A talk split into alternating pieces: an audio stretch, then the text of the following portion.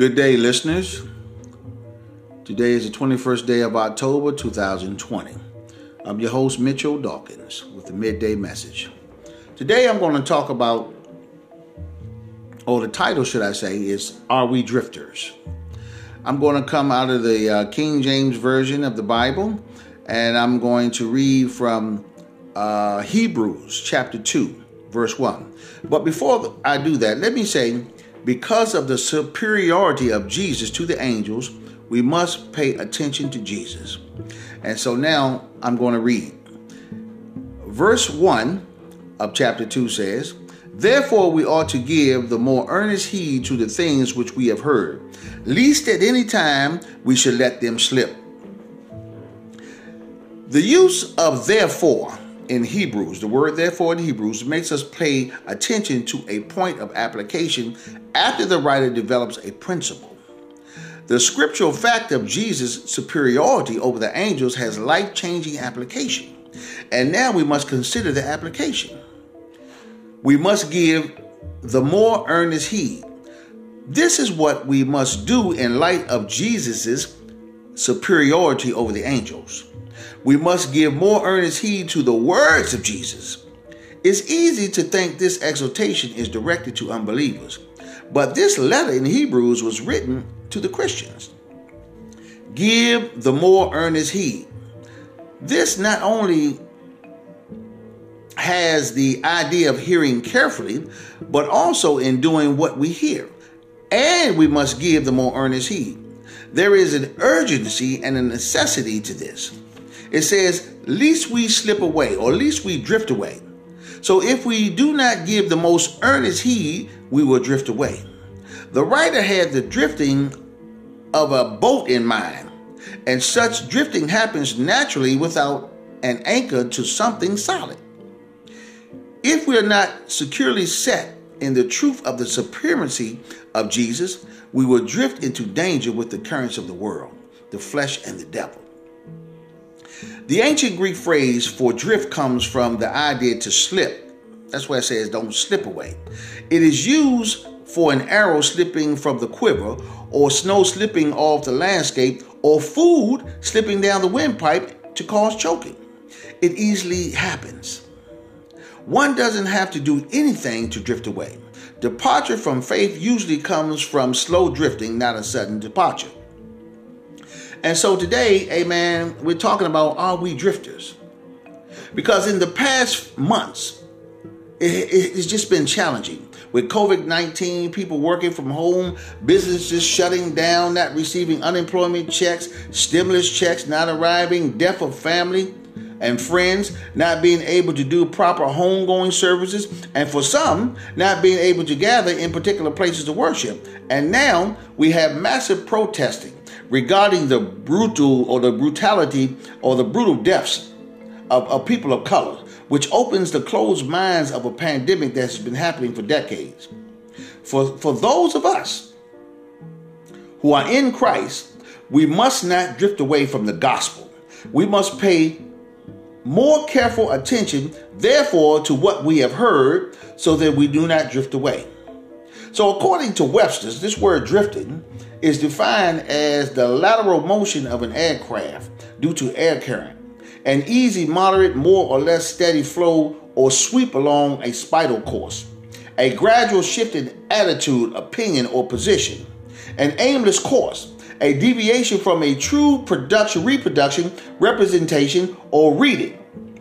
So it literally means to glide by or to be carried past. So the Greek applied uh, this uh, to things slipping the mind or letting knowledge escape the mind.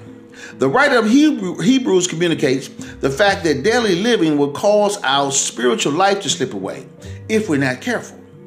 We must pay more careful attention to what we have heard, which is the Word of God. So the idea here is that we will attach our lives to the message of the gospel. This is like attaching a boat to a dock to keep it from drifting away. We need to have a daily connection with Jesus to keep our spiritual lives from drifting away. Because we have the propensity to forget, we have to be continuously reminded of what we believe. Neither the belief in Christ nor any other belief will automatically remain alive in the mind. It must be fed. So, just as we feed our bodies daily sustenance of the world, we must also feed our spirit with the Word of God daily. This has been Mitch Dawkins with the Daily Message.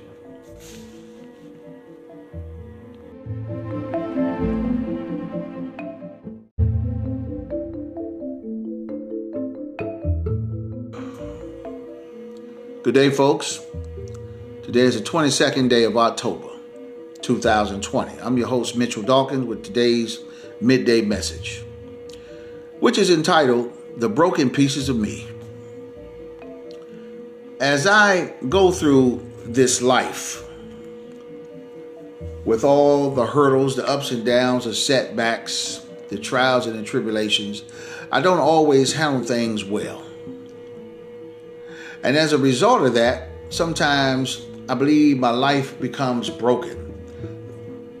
My life becomes shattered. My brain might even become scattered. But I'm here to tell you today that from the King James Version of the Bible, Second Chronicles 7:14 says, "If my people who are called by my name shall humble themselves and pray and seek my face and turn from their wicked ways, then will I hear from heaven and will forgive their sins and will heal their land. As believers, there's a huge misconception that our lives must be perfect and that we won't encounter brokenness.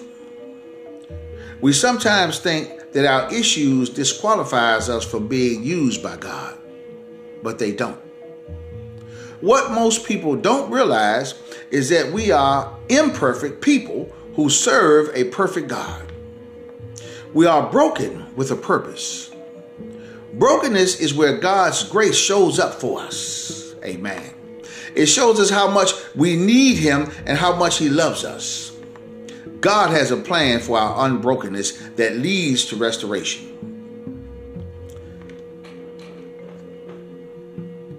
Referring back to Second Chronicles 7:14, it says that we need to humble ourselves.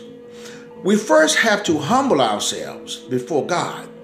Being humble means being aware of who we are in relationship to who God is.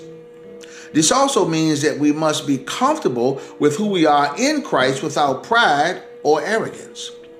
Practicing humility also means that we must understand that we desperately need God's help. Romans 12 3 says that we shouldn't think of ourselves more highly than we ought, but think of ourselves with sober judgment in accordance with the faith God has distributed to each of us. Secondly, after humbling ourselves, we have to develop a stronger relationship or closer walk with God. The scripture says we must seek his face. This concept reminds me of being a little boy playing hide and seek. We wouldn't stop until we found everyone. When we seek God's face, we should do the same way. We should be the same way in constant pursuit of Him. Prayer, fasting, and reading our Bible are great ways to develop a strong relationship with God. Matthew 5 6 says, Blessed are those who hunger and thirst after righteousness, for they shall be filled. Third and finally, the scripture tells us to turn from our wicked ways. Repentance is when we sincerely turn away from sin with a changed heart and mind. Acts 3:19 tells us to repent and turn to God so our sins will be wiped out and times of refreshing will come in from the Lord. Amen to that. So many of us run from our brokenness, but God uses our broken pieces for us to get closer to Him. After all, how can you ever be whole if you have never been broken? No matter what you may have experienced or may be experiencing now, God wants you and loves you. He has a purpose for your brokenness and a plan for your restoration. This has been this has been Mitch Dawkins with the midday message.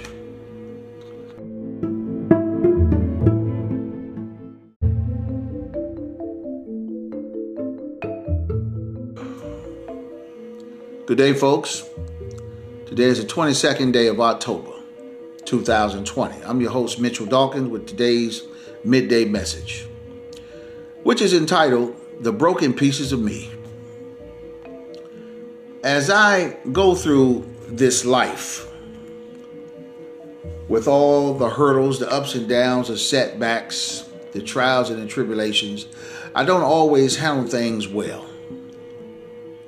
And as a result of that, sometimes I believe my life becomes broken. My life becomes shattered. My brain might even become scattered.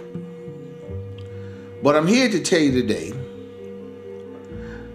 that from the King James Version of the Bible, Second Chronicles 7:14 says, If my people who are called by my name shall humble themselves and pray and seek my face and turn from their wicked ways, then will I hear from heaven and will forgive their sins and will heal their land. As believers, there's a huge misconception that our lives must be perfect and that we won't encounter brokenness. We sometimes think that our issues disqualifies us from being used by God, but they don't. What most people don't realize is that we are imperfect people who serve a perfect God. We are broken with a purpose. Brokenness is where God's grace shows up for us. Amen. It shows us how much we need Him and how much He loves us. God has a plan for our unbrokenness that leads to restoration. Referring back to Second Chronicles 7:14, it says that we need to humble ourselves. We first have to humble ourselves before God. Being humble means being aware of who we are in relationship to who God is. This also means that we must be comfortable with who we are in Christ without pride or arrogance. Practicing humility also means that we must understand that we desperately need God's help. Romans 12 3 says that we shouldn't think of ourselves more highly than we ought, but think of ourselves with sober judgment in accordance with the faith God has distributed to each of us. Secondly, after humbling ourselves, we have to develop a stronger relationship or closer walk with God. The scripture says we must seek his face. This concept reminds me of being a little boy playing hide and seek. We wouldn't stop until we found everyone. When we seek God's face, we should do the same way. We should be the same way in constant pursuit of Him. Prayer, fasting, and reading our Bible are great ways to develop a strong relationship with God. Matthew 5 6 says, Blessed are those who hunger and thirst after righteousness, for they shall be filled. Third and finally, the scripture tells us to turn from our wicked ways.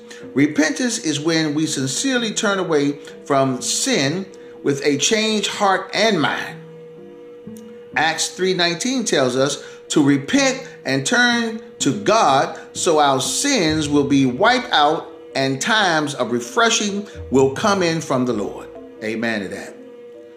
So many of us run from our brokenness, but God uses our broken pieces for us to get closer to Him. After all, how can you ever be whole if you have never been broken?